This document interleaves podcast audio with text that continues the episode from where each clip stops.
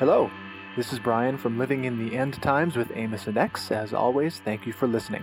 If you like what you're hearing, please be sure to follow us on social media.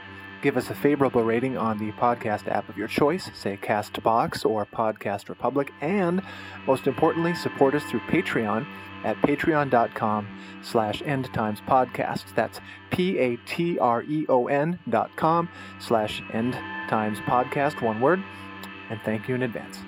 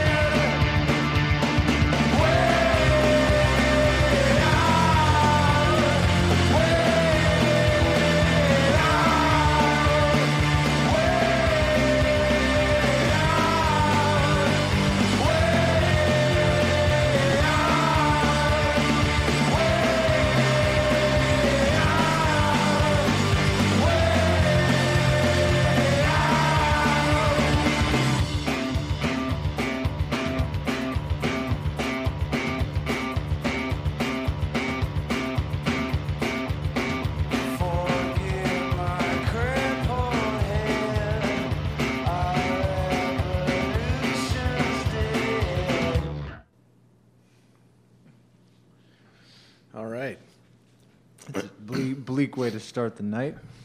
That was Idols, Mercedes Marxist. Oh.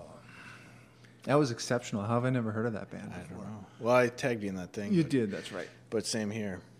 Oh, those are the guys from the, the Desk concert. Mm-hmm. Yeah. That that was amazing. Yeah. Performance. Yeah, they're great. They're great. I just saw them on a YouTube thing, like a recommendation. So I don't know. I mean, the... They had a record in like twenty fifteen, yeah. So they've been around, and they have a couple more, I think. Well, time for me to purchase yeah, something. Steal. Or steal. Spotify. Yeah, uh, so, uh, starting with the theme of Dead Revolution. on, on the eve of the fourth of July, twenty nineteen. Mm-hmm. I had a feeling that, speaking of that, that um, I was like, I don't think people are patriotic anymore. And then, like, I was telling that to somebody, and then, you know, I don't know if the algorithm just picked up on that, but the, then I saw a C N N article that was saying they they did polling, and, like, being extremely proud of America was down to, like, forty-five percent, but it wow. used to be, like, After nine eleven, it was eighty-seven percent. Mm-hmm. So I think, like, and my friend is like, well, so what does that mean? Like, lower voter turnout or something? And I was like, I don't know, but I'm just glad that, like, nobody's fooled anymore. Mm-hmm. Uh, like, and unfortunately, that comes at the cost of just living through brutal reality, right. Crushing everybody day to day. But uh, I think it's an interesting opening because, at least in my adult life, it's never not been that post nine eleven world until probably twenty sixteen. Mm-hmm. Uh, so, you know, I, I suppose that's, that's a beginning, but mm-hmm. it also means that things are falling apart. I was going to say it. Yeah. It's, it's an opening and it's encouraging on the one hand. On the other hand, it signifies something very dangerous, right? Kind of where we're at. Potentially, and yeah. where people are, where people's brains are at, or the collective—I don't know—the psychology of the country or something. But what's danger? What do you mean? Why is a waning patriotism dangerous? Well, uh, because I think people have—I don't know—I feel like they have less to lose, less to sort of, in less reason to invest in the civil society as it exists now, or the system, or democracy, or whatever. Um, and mm. when they don't have any incentive there, I think things can fall apart quickly, as we're seeing to the off-air discussion we were having about what's happening in Oregon at the border in the south, uh, things sort of like that. I mean, can turn pretty, pretty rough, pretty quick.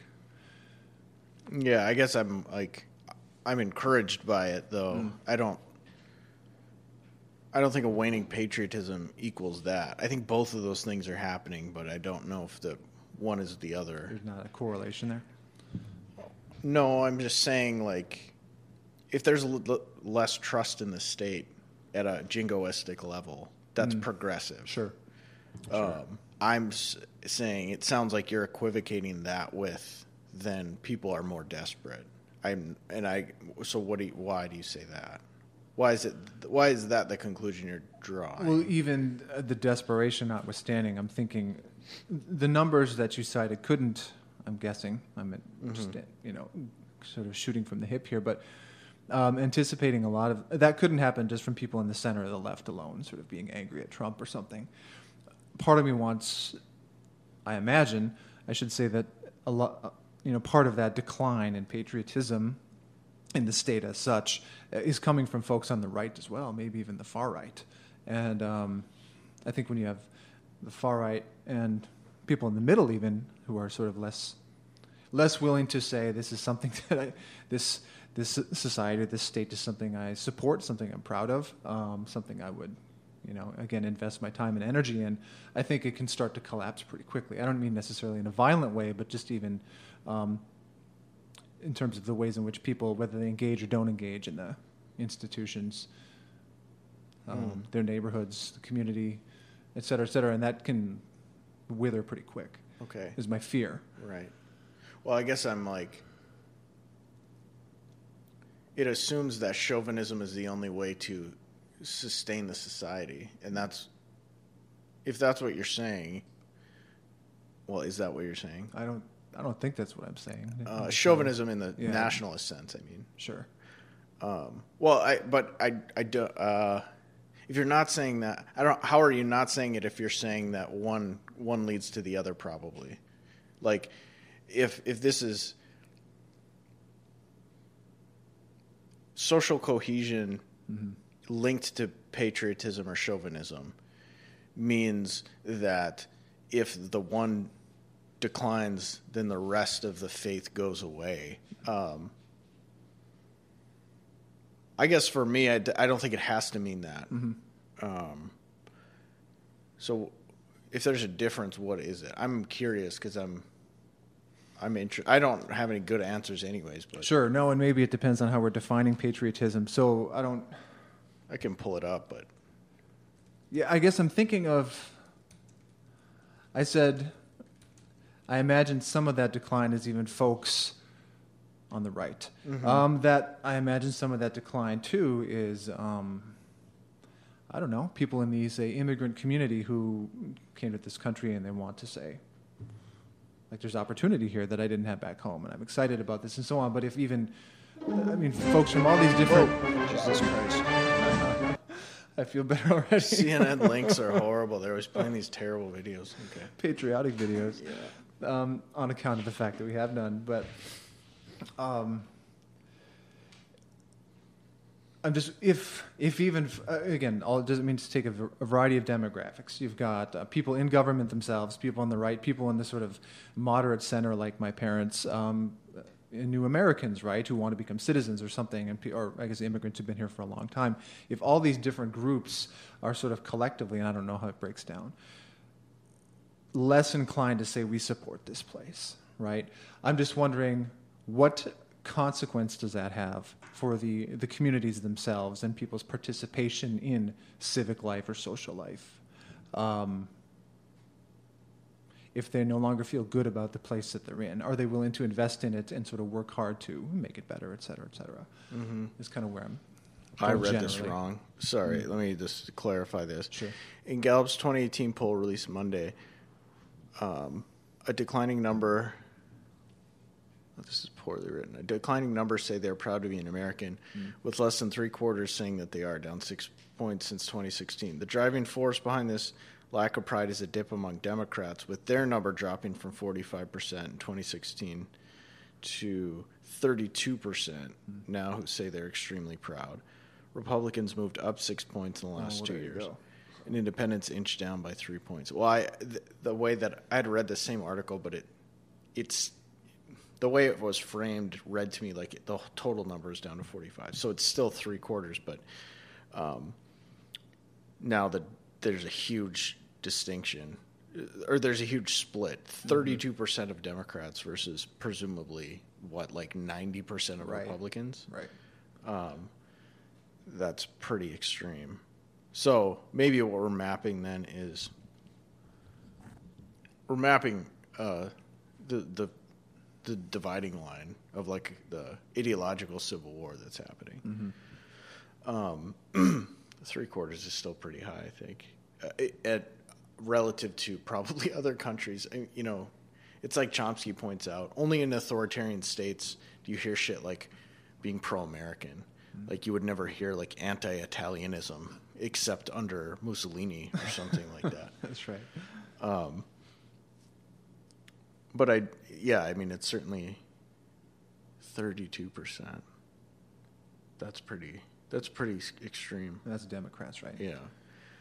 But then on the other hand, like, what is a Democrat and what is a Republican? Mm-hmm. Like, Republicans as a population are very tiny. So, mm-hmm. um, I don't know. But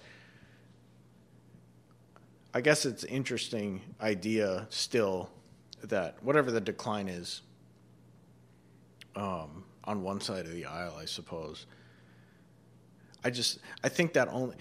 I think what you're saying can be true among chauvinists. If you're a chauvinist and you decide you don't give a shit about America anymore, then, you, then you're going to get violent probably, um, because that's what you're staking your understanding of civil life on. But I just don't... Th- I, th- that can't be true across the board. Like, it can't be true. It, if it was, we would already had a rising up from the left if it's down to thirty-two percent. I mean, it went from forty-five percent in twenty sixteen to thirty-two percent in twenty eighteen. That's a pretty significant drop. Um, so, I don't know. I, I mean, I guess just as... That's just an interesting... I guess it's interesting how you're framing it to me because, like, why would that faith be necessary to function? Why would that faith in America be necessary? In your view. Mm. Like, it seems almost theological to me. Mm-hmm. I guess I would argue... I don't know what I would argue, other than to yeah. say that I... Just speculate. Yeah, I'm, I'm, I'm speculating that. Um, I... Th- certainly any... I think that is theological. And maybe that's just where I would start, is um, if you have a belief in a particular way of life, or a certain um, system, right? If you don't have faith in it... Um, you're not too compelled or interested in sort of sustaining it, right, or participating in it at that level. Um, and if you're, if there's not a community that's willing to sustain that or sort of advance the faith and, you know, build, help grow the community in an evangelical or other way, it's not going to get very far, right? And so that's what I'm wondering too, is if you have this community of folks who perhaps used to have an interest in the community, they had a stake in the way the community functioned, and now they don't. And this is in several, you know, on several levels in my head, several layers. Um, Participate, participation, excuse me, in democracy as such, participation in your community and trying to, um, you know, have civic organization, sort of Robert Putnam bowling alone kind of stuff. We see that decline in civic life. Mm-hmm. Um, and along with that, we've seen that sort of um, analogous or concomitant rise in, um, I mean, all, well, all sorts of things. But um, I'm wondering if, if people don't have that faith and they're not willing to participate in civic life, um, what, what effect is that going to have on sort of the way the the entire country functions, I guess is what I'm saying, generally speaking. Mm-hmm. Well, it seems like that's very specific to America then, mm-hmm. and that maybe the American dream is a theological category. Mm-hmm. Um, because I don't think, like, like it's like an inverse of maybe what norm what would normally happen. So if you normally have... And by normally, I guess I just mean in recent history. If you have a situation where a, a system breaks down, like Yugoslavia, so they had a slightly modified version of, um, it was more of a liberal version of communism than maybe Russia proper.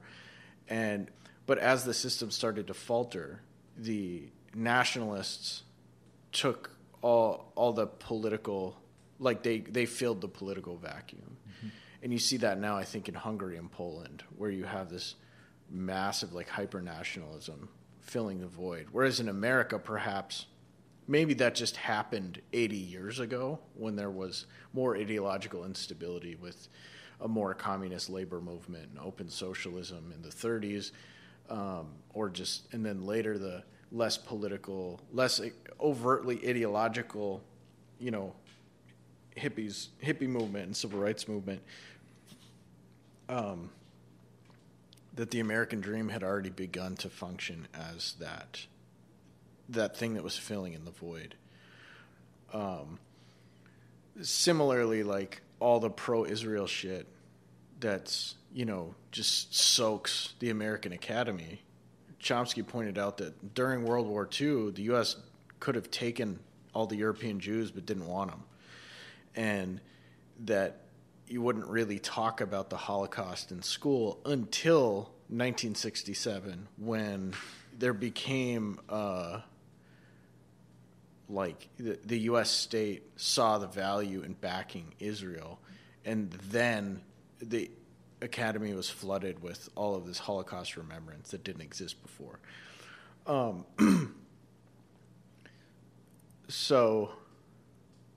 If that's the if that was all that remained of the social fabric was this like nebulous uh, theological American dream, and that's disintegrating, then I could see that being dangerous. But I don't accept, and maybe you're not even saying this, but it sounds like there's the equivocation between faith in a social system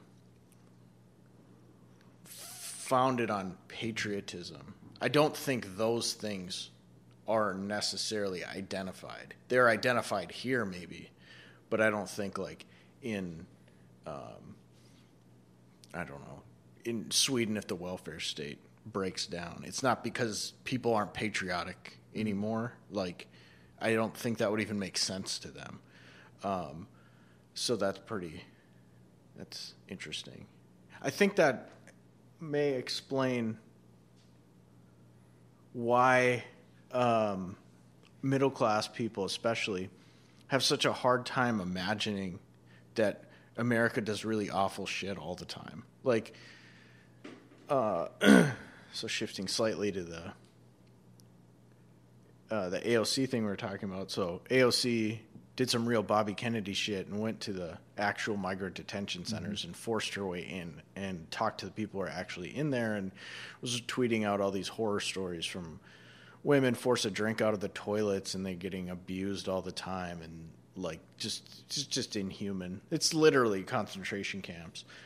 Um, and then the the kind of, to me, I'm I'm always really shocked at any outrage it, not because it's not horrific. It is horrific, mm-hmm. and not because I think they shouldn't be outraged, but because these detention camps have been, you know, the stated purpose of D H S for a decade or more has been to punish migrants for crossing the border, to send a message to people south of the border to not come here, or if they come here, it's going to hurt.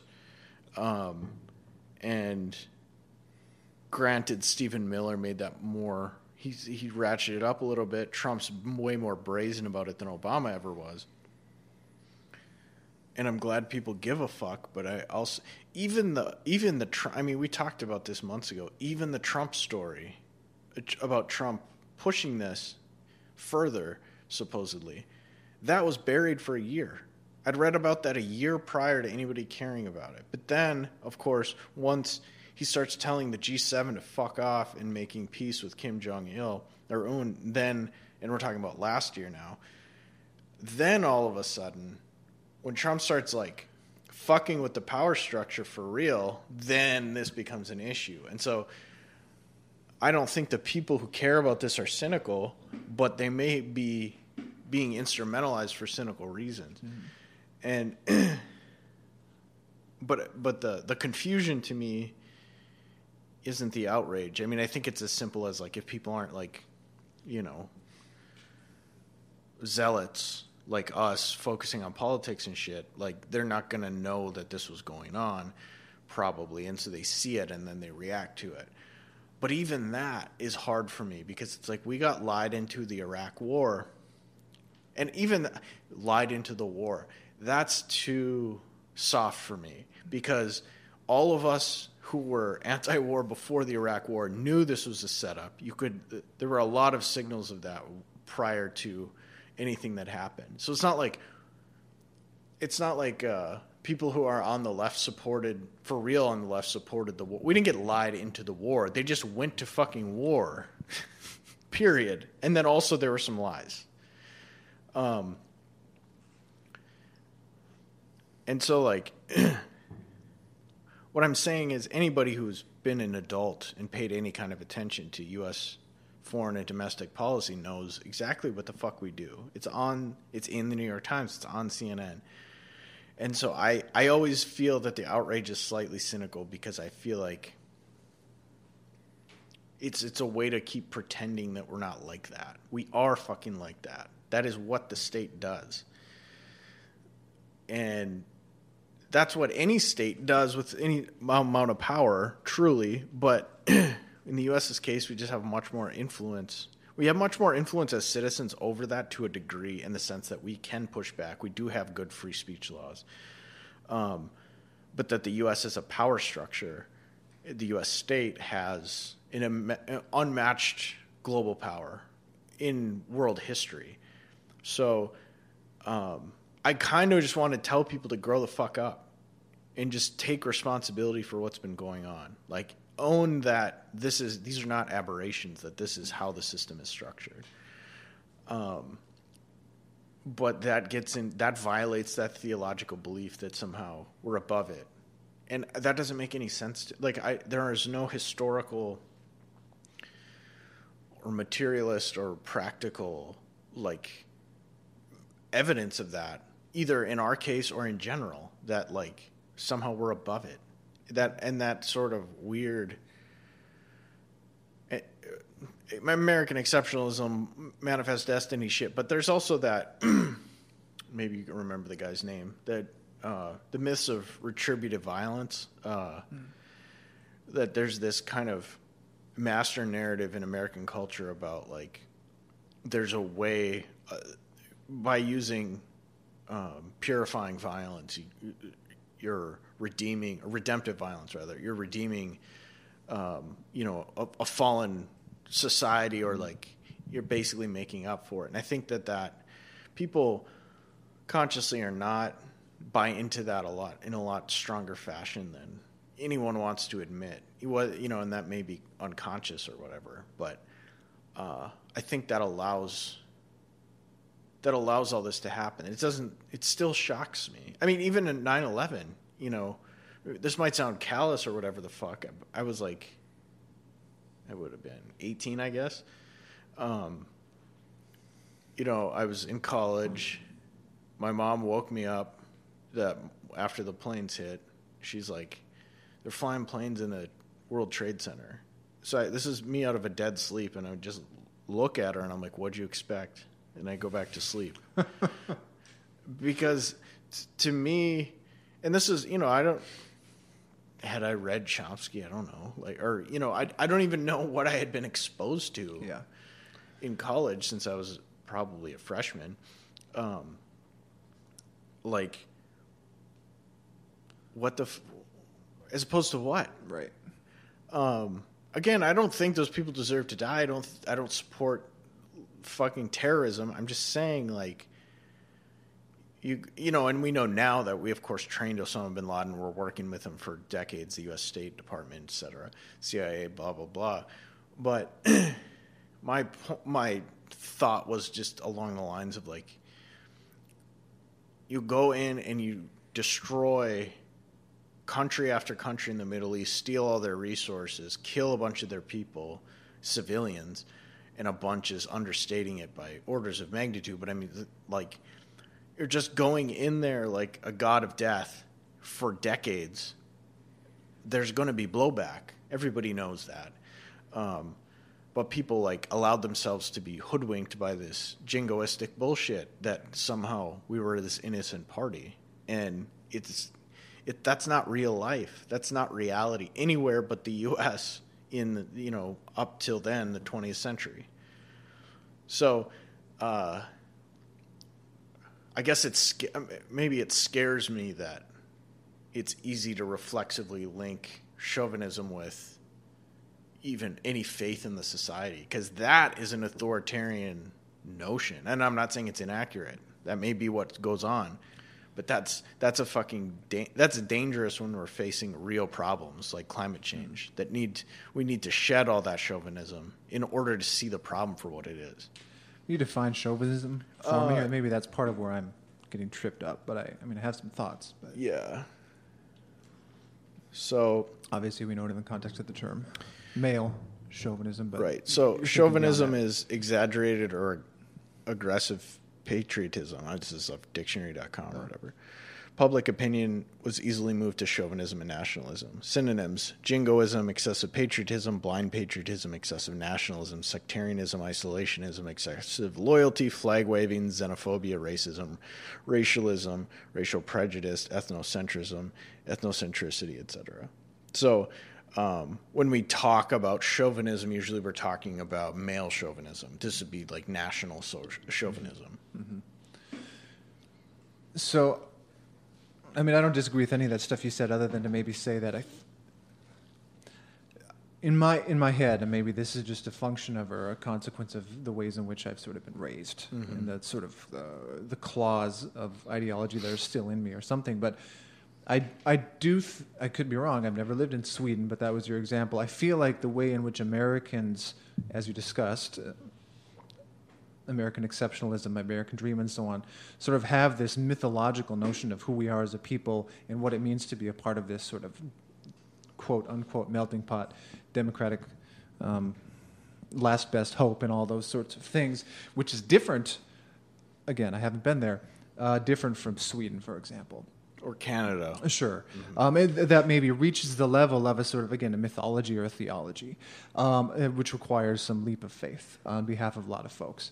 And the fact that it still exists, um, to your point, you know, middle-class people, my parents and so on, um, in middle America, the, the fact that they still buy that um, speaks to the degree to which the, the Chomsky propaganda machine is still in effect, right? Um, it has been, or has been effective for decades. But what I'm getting at, too, is I wonder the degree to which these numbers, and it's, again... I think I was conflating, or maybe the article was patriotism versus pride, right, in America. And maybe they're functionally the same, but um, are you, are you proud of America versus would you consider yourself a patriot? I don't know if those questions were different. They're conflating it, and yeah, okay. I would conflate it, too. Okay. It, being extremely proud sure. of being an American is being chauvinistic. Sure. That's extreme patriotism to me. Sure. So, sure. For my dollar. Sure. In any case, so what I was going to get at, so was that if there's that sort of mythological belief, at least among sort of, again, middle-class folks still, but other other communities as well, um, of any political background or ethnic or other background, um, the fact that that, quote, pride is disintegrating, and it, again, maybe here's what I'm hung up, is it's not clear to me how you're defining excessive pride, right, or versus moderate pride or something like that. I, I, again, I don't know the methodology. I haven't seen that study. I'm not reading it. But mm-hmm. if if that sort of that pride in place and the the, the theology is breaking down, um, that signifies that, that, again, the propaganda machine or the ideological biases are sort of falling apart. And when that's happening, we're kind of in this, uh, there's a, the ground has been cleared, right, um, mm-hmm. for who knows what forces, potentially very dangerous ones from the right or otherwise, to sort of sweep in and sort of claim that space, um, and I'm and that's all I'm getting at is I feel like there's a there's an opening here and it's a question mark and that could be potentially very dangerous. Yeah, I and I I don't disagree with your um, analysis. I I guess I don't.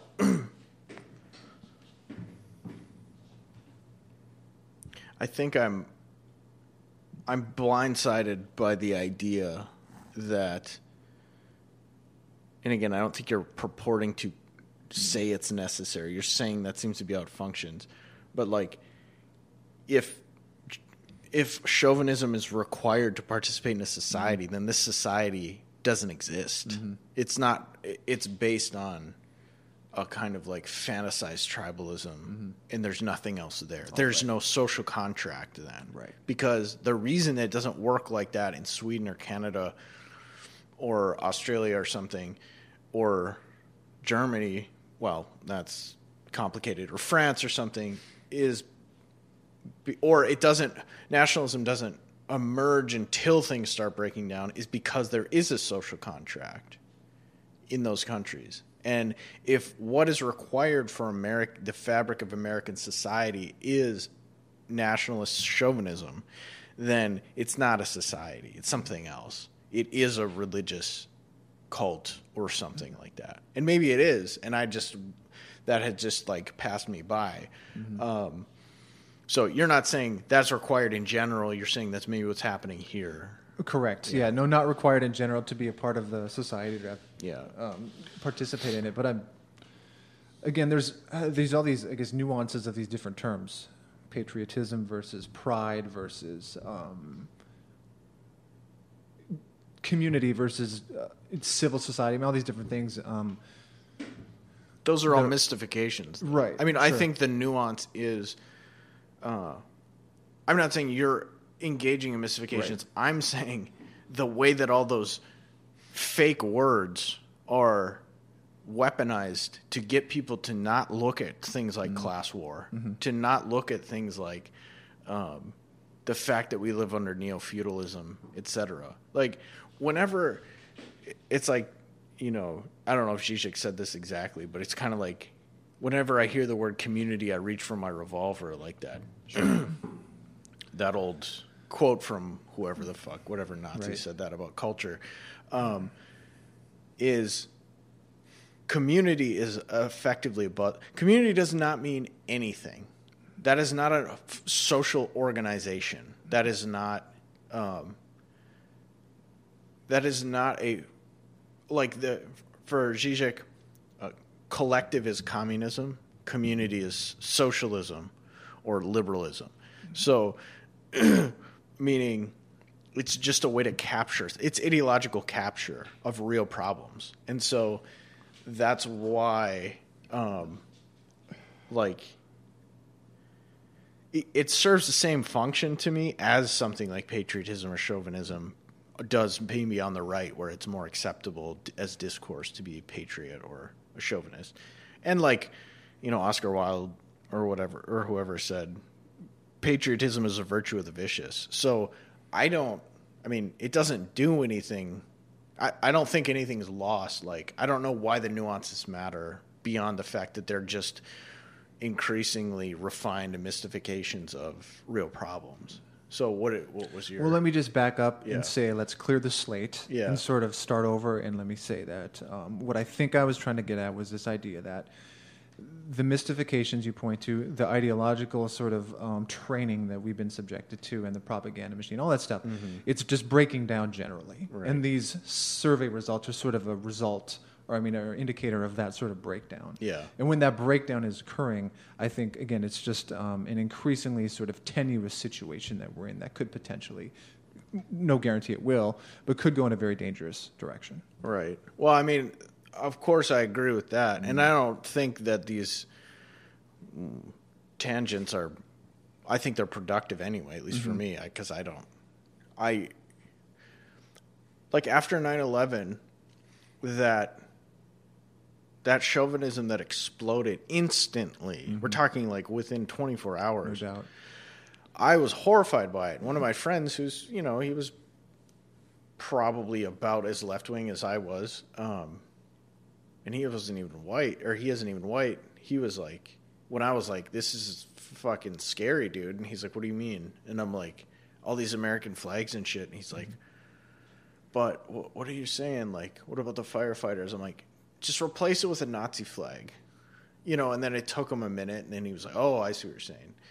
Um, but that had a lot of purchase. That was a very serious... seriously scary situation. I'd never seen anything like that prior, you know, in my lifetime. Um, and so I may have, because of that shocking, p- plus I could tell it was all a scam. So mm-hmm. it was like, I, I never bought in, I never bought that it, there was any substance to it beyond obviously ideological. Right. So for me, like I never took it seriously as like, uh, a way that people were in the world. But apparently it means or has meant a lot more to a lot more people, or at least they pretend that it does. Um, and I think that distinction apparently, apparently now the, the rest of the left is on my side. Um, and maybe that it, that will be a part of that sharpened dividing line. Um, the emergent civil war stuff. And so like to kind of switch gears to an example of, as you're saying, this ideological breakdown, like, so we covered the loser debate on the show. Um, we didn't cover the cool debate, which never had a winner in the first place. Yeah. The loser debate. I mean, the loser debate, well, not explicitly, but then sure. Tulsi won effectively. Sure. Everybody like, Everybody Googled Tulsi after the debate. Almost yeah. the whole country, she was the top um, Google search for those candidates. But then in the cool debate, uh, Kamala Harris called Joe Biden a racist, and he called her a cop. And then... And Bernie was in between the two. Yeah. Not sure what to do. That's such a weird seating arrangement, but... Yeah. Um, Anyway, Bernie held his ground. Joe Biden lost ten points. And C N N or C B S still managed to spin this like Bernie's losing ground after mm-hmm. the debate, which is fucking crazy. But, mm-hmm. uh, you know, the the the explosive rising star, uh, or I don't know what you want to call her, energy field, um, Marianne Williamson. Numa. The, the resident supernova of the Democratic Party, apparently. Astonishing that she got on the stage in the first place, mm-hmm. um, but she won the internet. She took Yang's throne as queen of the internet uh, among the presidential field. And so, as I was saying off air, the Democrat, the D N C fucked up by having a twenty-person debate because th- what's the net outcome? The most left-wing people on the stage, Tulsi, Bernie, and Marianne Williamson, who, to her credit, is at least nominally very anti-war, anti-military-industrial complex, pro... I don't know if she's... I hope she's come around on Medicare for All. Jimmy Dore's kind of grilling her about that, and she didn't have she didn't have a good enough answer, but um, for sure the most left, left of Warren, I think, in general. Um, those three are the winners of the first round. Mm-hmm. Prior to that, nobody knew who the fuck Tulsi was. The internet didn't even know who Marianne Williamson was. Um, but the fact that these people who are decidedly outsiders, or at least very hyper. Uh, Marianne Williamson is the most fringe public political figure since fuck I, Donald Trump in eighty-eight or whatever. Mm-hmm. Um, and so that's more proof of just like things are totally the, the, the ideological fabric is just destroyed. There's no, you know, whatever the center will not hold thing. There's no center. There's no, like all those centrist fucks, quote unquote, like Klobuchar, Booker, Delaney, Swalwell, even the people who are more progressive, supposedly like Inslee and all, all of those fuckers are just flat footed and nobody gave a shit. Cory Booker, nobody cared. Um, Buttigieg, no, I didn't hear anything about Buttigieg after the fact. So, and Beto was, you know, we talked about on the show, but it's just nothing, just nothing, nothing, nothing. So there's a sort of like implicit nihilism from of that position that's finally being revealed right at a, its moment of defeat. Mm-hmm. Um, and that's always been the case. Like apparently even the Wall Street people, the Wall Street money is getting scared about how bad Biden's doing. And so it's going to be difficult to, it, it might get to a point where they start backing Trump op- openly, mm-hmm. uh, which will be, that will really be, then Bernie can win for sure. Right. Um, if the establishment has to revert to backing Trump because, you know, and I don't know what the polls look like. I'm not saying Tulsi's like number two now or something, number three now. I'm just saying like she's got the momentum. F- the fact that Marianne gets any attention is, even as a joke, is insane, literally insane. Uh, but that's the that's the trajectory. And Bernie's already, you know, I got a text today from Bernie's campaign. They want to start. They already want to start organizing people now. They want me to be on a call or whatever. And I'm sure a million other people got this text message too, but like we are how many months out from the election? Uh, eighteen. eighteen or something.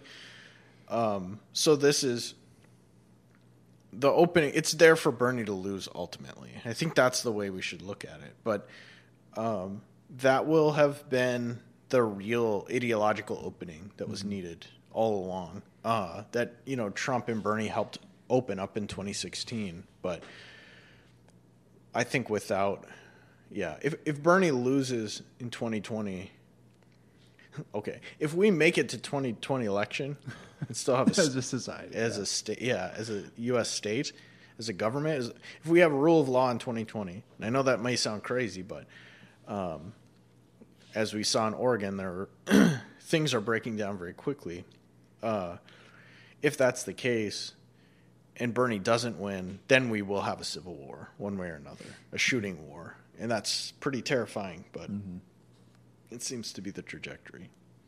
The uh, I'm obviously not too interested in Kamala Harris as a candidate, but I, I do feel like we owe her a, just a smidgen of gratitude for destroying Biden. Not that he wasn't going in that direction himself already, uh, but you know that's certainly, to your point, Um, that argument amongst amongst those nominal centrists sort of helped, just I mean, just opened the door for the, the folks on the farther left, right? Which is good. And I mean, as a centrist, I would rather have Kamala Harris than Joe Biden if sure. if that's my fucking choice for like a nominal. We went through the greatest Damn. witch hunt in politics. I this is not even a C N N article. um, yeah, Kamala Harris definitely did. Well, it was there was a uh, Twitter screenshot that it was like Kamala. It was like Kamala Harris just called Joe Biden a racist. Uh, Joe Biden just called her a cop, and she was like, "They're doing our work, the left's work for us. Like mm-hmm. we don't even have to say mm-hmm. anything." So yeah, I agree. Yeah. Um. Yeah. No. That was it. Was it was interesting. Um. So. The Civil War thing, I don't know if that's the direction you want to go ultimately for this, this show. We've talked about it or sort of gestured toward it in the past, but um, what, based on what's happening in Oregon, what's happening at the border, um, et cetera, there are a whole host of um, signals um, that things are could get pretty hairy, again, pretty pretty quick. Um, and I don't know if that's the direction you want to go as the centrists fight amongst themselves. Well, yeah, so just to clarify, like I was trying to pull up a timeline of this, but I'm having a hard time finding it off the bat. Uh, there was an Oregon... Okay, so in, in the Oregon state legislature, the the Democrats were are like they have a I think they have a super majority. They at least have a significant majority. They had all the votes to pass this climate change resolution, which was going to join California in trying to, as a state, fight emissions and stuff like that, mm-hmm. um, which would have been a big move to try and have the dominoes fall so that nationally this is already just kind of a state law in all these different places. And in order for a vote to be taken, there had to be a quorum. Uh, and so the, the Republican senators, state senators, they all they all fled to prevent a quorum from happening. Now, this is a Democrats have pulled this in Wisconsin and stuff like that to like kind of stage a sort of protest. Um, the one of the differences here was that one of these state senators started tweeting, Uh, if like, you know, since the, the cops or the state police or whoever were trying to track down the Republicans and force them to come back to the state legislature, since by fleeing, they're breaking the law, mm-hmm. um, and undermining the rule of law, literally. The, uh, one of the state senators tweeted something like, send bachelors and send them heavily armed. I'm not going to be a political prisoner in in my own country or my own state or something like that. Now, this is this. I mean, I I was going to say this might sound like bluster. I don't even think it sounds like bluster. There's, he's threatening it's violence threat. Right. at the state that he is a state senator of. So he's he's a Democratic representative who is threatening violence that would undermine the state. Ability to operate, undermine democracy, undermine the rule of law. And then subsequently, all these like three percenters and militia groups started gathering and offering support, offering armed support and protection for these uh, Republican lawmakers. The Republican lawmakers then rejected this support, said, we don't want your support, we don't want your help, we don't need militias, blah, blah, blah. But then those militia people obviously took this as an opening and went to the state legislature to, like, you know, have his presence shown. This is very close. I think it's hard for people in America. I mean, it was hard for me the first time I started to think through some of these things, um, to understand that this disruption of legislative process and democratic process is very, very close to a shooting war. Um, because as we saw, the, the far right, and it's always the right who's engaged in violent terrorism. Pretty much historically, that's always the case, almost. Um, when there is, when there are left-wing terrorists, it tends to be in a very particular context, and usually um, it depends how you define like anti-imperialism and anti-colonialism and all that stuff. But when it comes to just your general civil society, when the rule of law starts to break down, it's the right who floods in, in at least in like, you know, liberal country, liberal democratic countries. And so we saw this already. They're taking this as an opening. Okay, this this gives them a foothold to do what the fuck they want. What do they want? They want an authoritarian warlord state, one way or another. Mm-hmm. Um, and they probably wouldn't even deny that in general. All right, so that that is all to say. It doesn't. It's it's difficult at a certain point to even figure out at which point we've entered a civil war, at least in a in a local context. Um. Because it's, you know, what, what does it mean to have, you know, the first shot of a war? I, I mean, in the American Civil War, we're talking about a much more unified and organized campaign. Here we have this fractured, decentralized, like, we have all these fucking crazy people who either hold office or are adjacent to this, the power structure. And I'm not, I'm... I don't want to be thinking like this. To me, this is not alarmism. This is just reading it down as it's happening. And these sorts of things can spread very quickly, as you point out, with a disintegrating social fabric. So the the problem for the left, I think, is I think what will doom the left is to not take these things as seriously as they need to be taken. What am I saying? I am not advocating that the left arm themselves. That's pointless and stupid and dangerous and not the goal. And I do think we're headed for social collapse. So, you know, to give another example, Deutsche Bank was recently bailed out by the German government. Deutsche Bank is like, I think, the sixth largest investment bank in the world, something like that, top ten. They have a derivatives book worth a half a quadrillion dollars. What does that mean? That means they they own, at least on paper, five hundred trillion dollars in derivatives.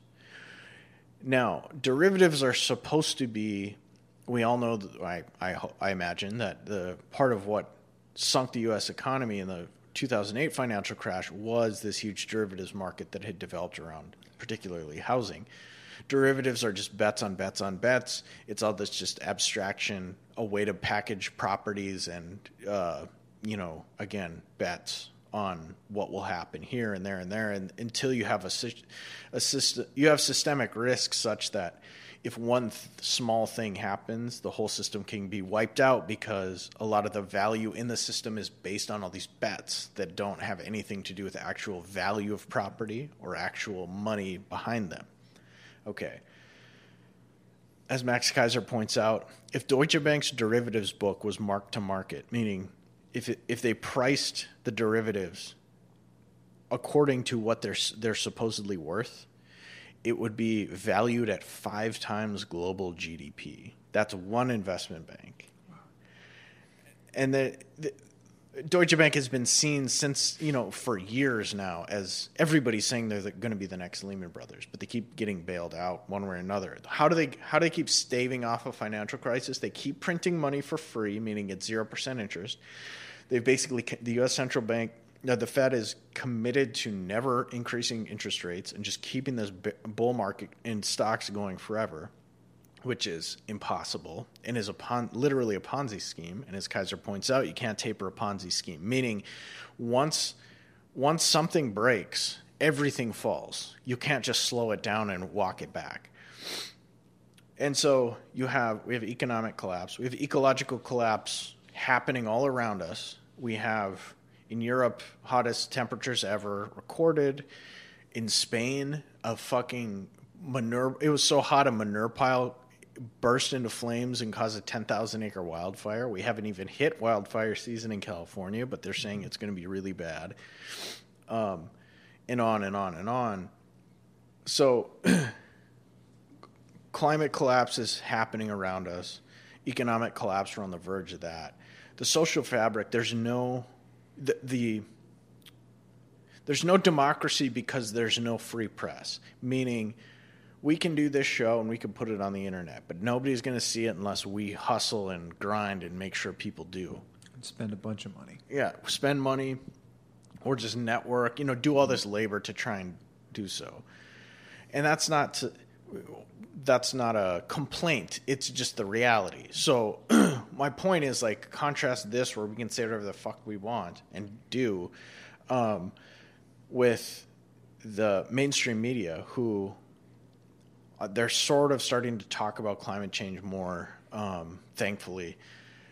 Uh, but the as far as, like, on television, we're all, like, T V still has reach in terms of, like, old people. Like, huge demographics still rely on that shit.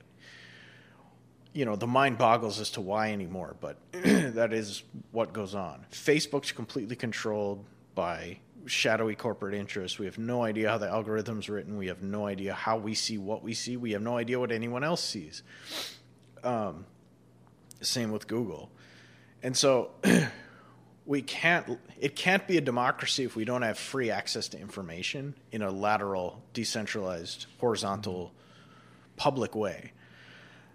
Um, and so that's, I think, why, part of why, like, though the, the breakdown of the ideological fabric that Trump and Bernie are the evidence of is positive in the sense of, like, perhaps it provides an opening that will allow us to solve these problems. It's unclear whether or not, if if things are accelerating too quickly for us to even catch the rabbit, as it were. Mm-hmm. Um, so uh, you can go ahead and respond to that, and I'm going to read something that related to this. Sure. I was only going to say that per the social fabric or democracy as such, we didn't even mention the uh, A O C and her colleagues' trip to the, the border. I mean, you mentioned it, um, but right.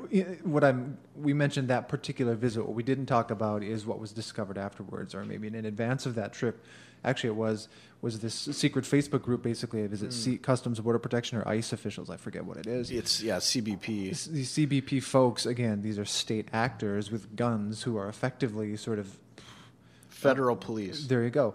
Federal police who are l- literally, um, I guess, calling for sexual assault or otherwise violence against state officials. Right. right? And that's... That's that's frightening insofar as from the Congress mil- a congresswoman a congresswoman yeah S- the militias across the country, and there's plenty of them here where we're at, the militias to C B P to the way in which ICE acts. We have a he- series of state and non-state, but especially state agents that seem to be pretty pretty brazen when it comes to making their their aims or their um, at least their opinions known on the functioning of the government itself, and they're willing to undermine it in a pretty public way. Right. Well, and just to be just to clarify, if people aren't familiar with the story, there's a secret Facebook group of Customs Border Patrol. This Facebook group had half the number of the entire police national police force in the group. So this isn't like some small marginal thing. This is right. half of the half half of Border Patrol is in this fucking group, and they're openly talking about, quote unquote, joking. I don't even know if they were mm-hmm. claiming to be joking, actually, uh, about, you know, sexually assaulting A O C, I think killing her, you know, all this violence. And somehow this is, again, how, like, yes, it's being reported on, but that is, we're talking about, like, this, along with that Oregon example, these are, at what point is it called insurrection? Mm-hmm. I mean, I, I literally, if democratic, if democratic institutions matter, this can't be allowed to go on. Right. And I'm not a nationalist, you know, and I don't even necessarily believe in. Well, I'll, I'll put it like this: my friend and I were talking about how dangerous this shit is, and he was like, "I never thought I would, you know, as a communist, find myself willing to die for the Constitution." But that's what we may have to fight for: liberal institutions as a way to survive, because they themselves can't survive on their own. And it's only, as Zizek points out, it's only the left, paradoxically, who can save these liberal institutions. Um, and so, yeah, it's um, these aren't like these aren't small matters. These are very serious, uh, serious issues that, again, the mainstream media doesn't. Only uses if it's sensational enough mm-hmm. and then moves on, which that does not serve the public interest. That doesn't serve fucking anybody except their corporate or- overlords. Right. Okay, so this is uh, this is a Zizek article from twenty-sixth of June, twenty nineteen. Was I back to was I right to back Donald Trump over Hillary Clinton? Absolutely. In the last couple of days, I've uh, years, I've been often asked by friends and by, quote, friends, whether I still stand by my preference for Donald Trump over Hillary Clinton, or would I now admit that I was terribly wrong? My answer is easy to guess. Not only do I stand by what I said, but I think last year's events fully confirm my choice. Why? As Yuval Harari noted in his Homo Deus, people feel bound by democratic elections only when they share a basic bond with most other voters. And this is maybe this is me interjecting. This is maybe what you're talking about. If the experience of other voters is alien to me, and if I believe they don't understand my feelings and don't care about my vital interests, then even if I'm outvoted by one hundred to one, I have absolutely no reason to accept the verdict. Democratic elections are a method to settle disagreements between people who already agree on the basics. When this agreement on basics falters, the only procedures at our disposal are negotiations or civil war. That's why the Middle East conflict cannot be solved by elections, but only by war or negotiations. So how does this apply to the growing lack of agreement on the basics in the U S politics? What complicates the situation is that the disagreement that exploded is double. First, Trump broke the established order from the side of the populist right, and then the Democrats, Sanders and others, broke it from the left. These two ruptures are not symmetrical. The struggle between Trump and the liberal establishment is a cultural, ideological struggle within the same space of global capitalism, while the left began to question this global capitalist order itself. This is why the only true struggle going on today is taking place within the Democratic Party itself. Liberals who are panicked by Trump dismiss the idea that the president's victory can start a process out of which an authentic left would emerge. Their counterargument is basically a comparison with Hitler's rise to power. Many German communists welcomed the Nazi takeover as a new chance for the radical left. Quote, now the situation is clear. Democratic illusions have vanished and we are confronted by the true enemy, end quote. But as we know, their appreciation was a catastrophic mistake. The question is, are things the same with Trump? Is Trump a danger which should bring together a broad front akin to anti-fascist popular fronts, a front where decent conservatives will fight together with mainstream liberal progressives and whatever remains of the radical left? I think that such a broad front against Trump is a dangerous illusion. It would amount to the capitulation of the new left, to its surrender to the liberal establishment. The fear that a Trump victory would turn the U S into a fascist state is a ridiculous exaggeration. The U S has a rich enough texture of divergent civil and political institutions so that their direct fascist Gleichschaltung, probably pronouncing it wrong, cannot be enacted. In contrast to, say, France, where the victory of Le Pen would have been much more dangerous. What happened in the U S is that the Trump victory triggered a process of radicalization in the Democratic Party, and this process is our only hope. Uh, Saritha Prabhu's opinion piece recently published in the Tennessean deserves to be quoted at length. It moved me almost to tears with its description of a simple truth. Quote from the uh, article, brace yourself. There's a civil war coming soon in the Democratic Party. At the heart of today's Democratic Party is an identity crisis and an ideological struggle. For starters, is the Democratic Party a party of the rich or party of the little guy? For many years, there have been Oh, excuse me, they've been the party of the rich playing a good game of pretending to be for the little guy. And the Democratic establishment does it in insidious ways that are too clever by insidious ways that are too clever by half. They are for the marginalized guy or gal in the race, gender, and sexuality issues because, hey, that doesn't hurt their and their affluent constituents' pocketbook much. But in the economic issues that matter, they often sock it to the average Democratic working class voter. In the global trade deals that have offshored jobs and have decimated the American manufacturing base, and they're looking the other way as illegal immigrants depress the wages of working-class Americans and more. But as long as they talk and talk and talk some more about abortion and transgender rights and racism, not that these aren't relevant issues, they can have their cake and eat it too. But all this worked until twenty sixteen, but can't be pulled off anymore. The Democratic establishment wing is still either clueless or stubborn. But they want good old Joe Biden to come to the rescue and make oligarchic America great again. When you rip off their mask, what is revealed is troubling. The party of Davos masquerading as the party of Scranton, Pennsylvania. That essentially hoodwinks much of the electorate, end quote. This is Zizek now. Let's make it clear. It was the rise of Trump which triggered the, quote, civil war in the Democratic Party. And by the way, the proper name of this, quote, civil war is class struggle. So let's not lose nerve. Let's rather use the opportunity inadvertently opened up by Trump. The only way to really defeat Trump is for the left to win that civil war. And that's the end of the article. And so that's, um, I think this is obviously a good summary of the situation that we find ourselves. And the the battle, uh, it's, on Chapo they were reading these horrible, like, op-ed pieces from these Republicans were like, if Joe Biden, you know, if the Democrats want my vote, they need to do blah, blah. And they were just like, you know, kind of screaming at the mic, like, who gives a fuck about your vote, you know? Um, and so they were noting, like, you're going to read this article seven thousand times before the next election. So every time you do, don't get sad, just donate money to Bernie. Mm. Um, and I think that's kind of like, at least an element of like uh, the way that we win that civil war. And I, when Zizek says, let's not lose nerves, I think part of that is, at least for me, um, what I see on the left is a lot of like these old, this nineties talking points about like electoral politics is stupid and it's bullshit and it's all corrupt. Exactly. Of course it is.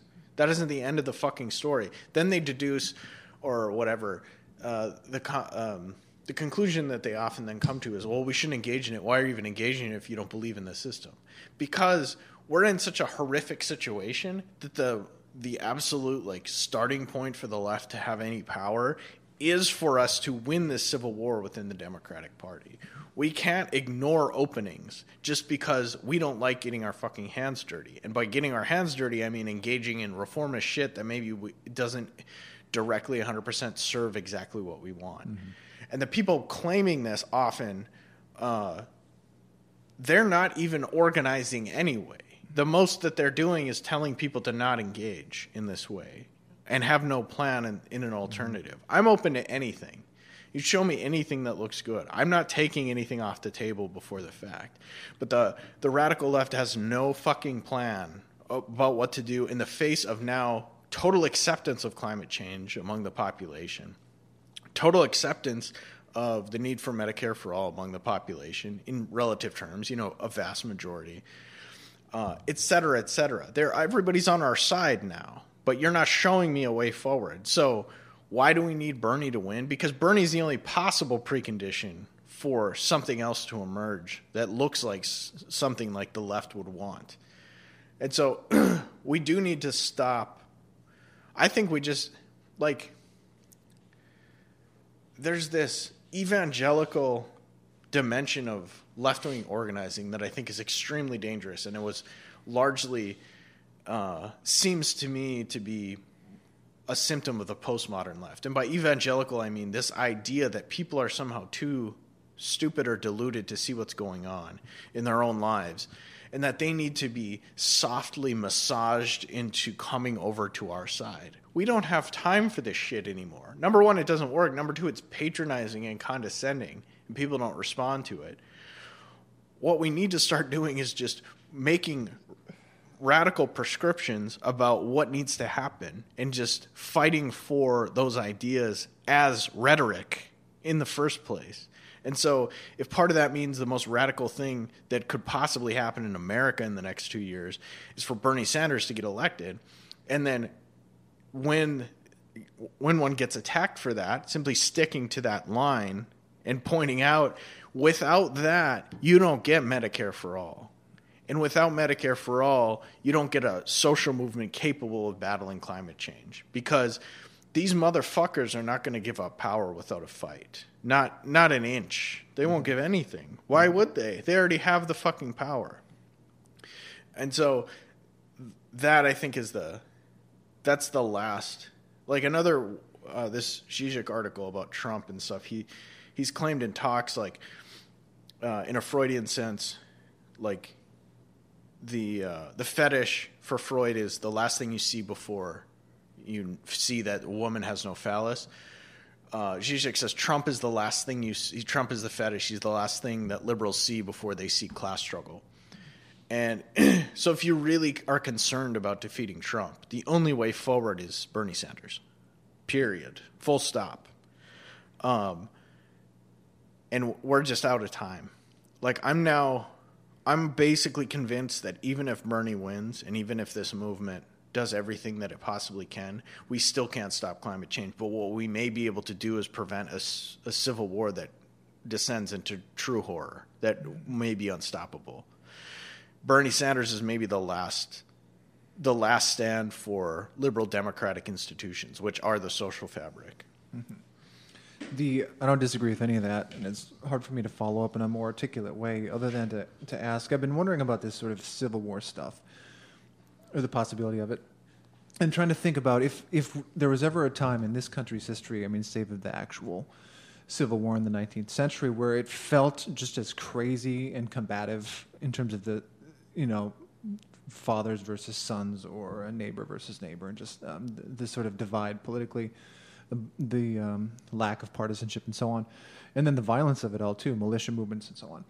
And I was trying to, I mean, I think the answer is no, but I, I got to thinking about over the course of a series of years in the sixties and into nineteen seventies, if there was, what that must have been like too. And I'm thinking things like the, the Black Panthers and the sort of the, the Watts riots and the open call basically for race war on behalf of, you know, the cops or many white people. Um, when we had the civil rights movement, shooting at Kent State, I mean, all those sorts of things, it must have felt incredibly insane, like we were moving in that direction too, for that boomer generation who we've already uh, lambasted. But um, but I don't know, and so I want to get your thoughts on that too. If there's if there are some parallels with that moment, and especially because we discussed in that boomer episode how the failures of that group sort of brought us to the where we are now with Reagan, with ultimately uh, third way, sort of Clinton liberalism, and then Trump. Um, Could this be an opportunity to sort of succeed where that group failed? And, and is it comparable, or maybe it's not comparable in terms of what you're thinking with this Civil War stuff? Well, uh, it's a good parallel in a sense, but again, I think it's I think it's a reversal mm-hmm. because, like, number one, um, there's as Chomsky frequently points out, there's way more activism and stuff now sure. than there ever was back then. Um, but the repre- the physical violence that was the threat of that violence was much more serious for, at least openly for activists back then. Mm-hmm. Ex- for example, uh, you're talking about the the Watts riots. There were a lot of other uh, riots in the sure. sixties, um, Newark, et cetera. Like so, there were moment there were places where the rule of law literally broke down. Uh, And there were these micro Civil War type of things happening. Philadelphia, right? If I'm not... Newark, yeah. um, I think in Michigan places too. Sure. Like, uh, but you know, I think it was in Dallas or something. S D S members are getting shot at by the Klan. Right. Like there, were, it was the. I mean, the society was probably much more violent in general, so that was part of it. Um, but I, I think. I think what we're seeing now is that in the in this moment, there the levels of violence, open physical violence against activists and stuff, it's there. There are a lot of Black Lives Matter activists who've ended up dead. Yeah. Um, that doesn't get any coverage because we right. don't have a fucking free press. Okay, so I'm not saying they're not putting anything on the line. They sure as fuck are, and they're paying the price for it. And as far as like. Open warfare, that's not, you know, we can say Charlottesville's an exception, and it is, but those are, I mean, c- compared to, and this is partly a feature of just like social media and having the ability to live stream, everybody's live streaming everything all the time, which is helpful. Um, it, it makes it a lot harder for the right to blame the left mm-hmm.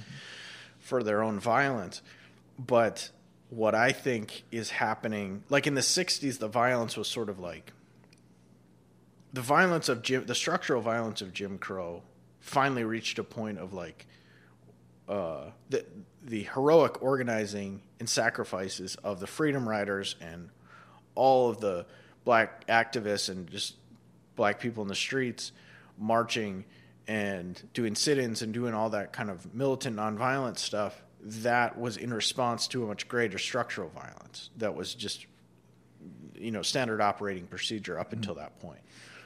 Um, and a lot of people paid for all that with their lives, and th- in the anti-war movement and all that stuff too, a lot of people paid for that with their futures. Um, they got blacklisted from jobs and all that, that kind of thing. So in a, in a direct way, the society was more repressive then than it is now.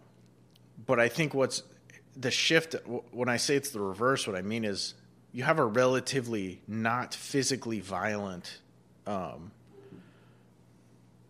well, I don't want to overstate that because obviously if you're poor and Black and brown, you face a lot of threats of violence all the time, and there's all kinds of structural economic violence. I think people, so maybe that, it paradoxically in the sixties, people were better off financially, even the Black working class in some ways, and a lot of that was because they were unionized in a lot of places. Um, and that... That relative affluence allowed a lot of the organizing to happen because it's as Zizek points sure. out, unfortunately, you make people more economically desperate. They don't become more revolutionary. It's only when they get a modicum of security and comfort that they feel that, that they begin to fight for more. Mm-hmm. Um, now what we have is the structural violence is extremely severe, and the inequality and the horror that people face economically every day is insurmountable and kind of unimaginable from that perspective, in terms of just being able to pay rent or eat and all that kind of thing. Mm-hmm. Um, and so the problem is, as and I think the only real explanation for, I've mentioned it before, but the only real explanation for mass shootings that that makes sense to me is what Max Kaiser said. He said, you look at all these mass shootings, and what you're seeing is this is not... This is not yet social violence. What this is, is this signals a much greater social violence the more economically exploited and the more like of a disaster people have to live through. It's it's heralding a much greater social violence later. These are like almost messages from the future. Um, and I said this about, there was a story about a Palestinian a nurse who was helping protesters, and they the fucking Israelis killed her. And I was like, unfortunately, this is also probably our future. So I think like, I don't, I think it was probably, the divide was more, was clearer in the sixties between like, you know, what was called quote unquote, like straight or establishment society versus like the hippies and the um, civil rights movement. Um, but I think that that social contract was more functional because people were more economically stable. Now, right. What we're feeling is this storm gathering because there's no social contract, there's no social fabric, and there's no economic fabric. Mm-hmm. And so the the reason that these things feel more dangerous now than maybe they did back then is because they are more dangerous, because they're all... The pieces are moving around the board such that like it's going to be difficult to tell where things are going to land, but we all know at some level, one way or another, that things are falling apart. And when they really break down, it'll be difficult to predict, and it'll be difficult to... I I, th- I think the fallout from whatever's coming, however it breaks down, is going to be much greater in number than what ultimately happened in the sixties. And that's the real difference. Because, again, the society was more racist, um, sexist, patriarchal. Like, Joe Rogan's an idiot generally, but he he had a wonderful point when he was talking about growing up in Newark in, like, the seventies. And he's like, we weren't even... There, people weren't even human back then. They were just apes with clothes. Like, they were just tribalist. And he's like, I people are threatening to beat me up because I was Italian instead of Irish, you know, and he just didn't even know how to respond to it. Um, and so I do think, and Chomsky said this, this society became a lot more civilized as a result of the sixties and seventies. And so we have like a more social, like civility in a sense has increased. um, in real terms, but the, everything else is disintegrated. Like that uh, that quote Zizek had in there mm-hmm. of that woman. Um, and so, yeah, it, that, that's a good comparison because it's, the differences are very refined in mm-hmm. a sense. And in a sense, we're in the opposite situation. I, like, it's like... T- That's why I think when people talk about like an emerging world war, it's not going to be World War Two. It's going to be fucking World War One, and World War One is horrific. I mean, World War One is unimaginably worse as warfare, I would argue, than World War Two. Um, and so, like, I think. That's why it's interesting that people aren't making the connection to the sixties, and they are saying it feels like the American Civil War all over again. Um, because I think that's accurate. Mm-hmm. Uh, but that should also terrify us because the Civil War, the American Civil War was unbelievably horrific as well. Um, the, uh, the American Civil War and World War One were probably the two worst wars that we were ever in from our side. Mm-hmm. Uh, And it certainly won't, whatever an emergence American Civil War Two looks like, it's not going to look like that one. Um, it might be just, we might just become a decentralized. There might become a real federation, just a, just a, a Balkan sort of state. Yeah, yeah. The as you were saying all that, maybe the only thing I'd add is to think about it a different way. Is what sort of sprung to mind was the difference between the sixties and, and today is probably neoliberalism, right? Right. And so, I mean, you're right. People had there was more economic security, better sort of uh, less income inequality, and so on. Um, less market fundamentalism, protecting people, I guess, um, in the sixties, and that's just totally gone now. And so when right. that's all gone, that uh, sort of foundation for people is is gone as well, and they have nothing to fall back on. Right. Like our, you know, the running joke about, like, we live in a society. Like, mm-hmm. we don't live in a society. Mm-hmm. And Chomsky had pointed out, like, there was what was called the Golden Century, and that was from eighteen seventy to nineteen seventy. Yeah. So you had increasing standard of living, increasing wages, increasing everything, increasing life expectancy. Yeah, labor organizing, all that kind of. Well, we still have that up until a few years ago, but yeah, just um, sure. economically, uh, all those measures are better for that period, and then it just stops because you know go off the gold standard and financialize the economy, and of course you just get fucking social horror, mm-hmm. uh, economic horror rather. Um, And so the, I, I really think that's the kind of the question ultimately. Like I keep thinking about that Gandhi quote about like, what do you think of Western civilization? And he's like, well, you know, maybe they should try it, try it first, or you know, it never, you know, it never yeah. was there or whatever. Like that's what I think our perspective kind of should be. That there is no, it's it's a really it's a dark. Against the grain reading of Margaret Thatcher, which is she said there is no society. She got what she right. wanted, right. and now we're all paying the price for it. Um, so we should take that seriously and say we don't live in a society. And so it's it's incumbent. My friend was like, maybe our like generation's goal or mission is to build a fucking society. Mm-hmm. I think that's how we should look at our struggle. We mm-hmm. shouldn't, because if we look at it from like, oh, we live in a democ- capitalist democracy and we can get whatever job we want and we sure. can do all that. Yeah, things then are just very confusing. But if we look at it from a materialist perspective and say, look at people's lives, look at what they have to live through, look at what they have to endure all day. Mm-hmm. Is this civilization or is this serfdom or is this slavery? And if it's all of those things, if we take the Republican Party's official line from the nineteenth century that um, wage, wage labor is a form of slavery and should be abolished, then uh, that's, that's a better footing to start from than... well, we just need to tweak this. We just need to integrate our communities right. more and tweak things or whatever. And by integrate, I don't mean racially. We should do that. I mean, like, whatever. Create small business opportunity. Like, all of that shit is dead.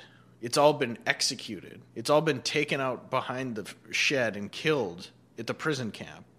So if we continue to perpetuate this notion that this stable way of life as shitty as it is can go on forever, yeah, then we are fucked. Mm-hmm. But if we accept it, it's already gone, mm-hmm.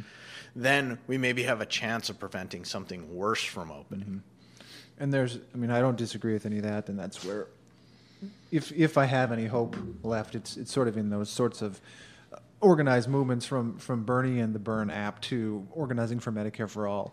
I think you're right. Just sort of, it's just hard to convince some people sometimes, middle class, you know, folks like my parents. But we have to start from the position of this is a mess and we're going to start over. Yeah. And if we were to start over, what would the society look like? There would be Medicare for All. We would be organized in all these ways and so on.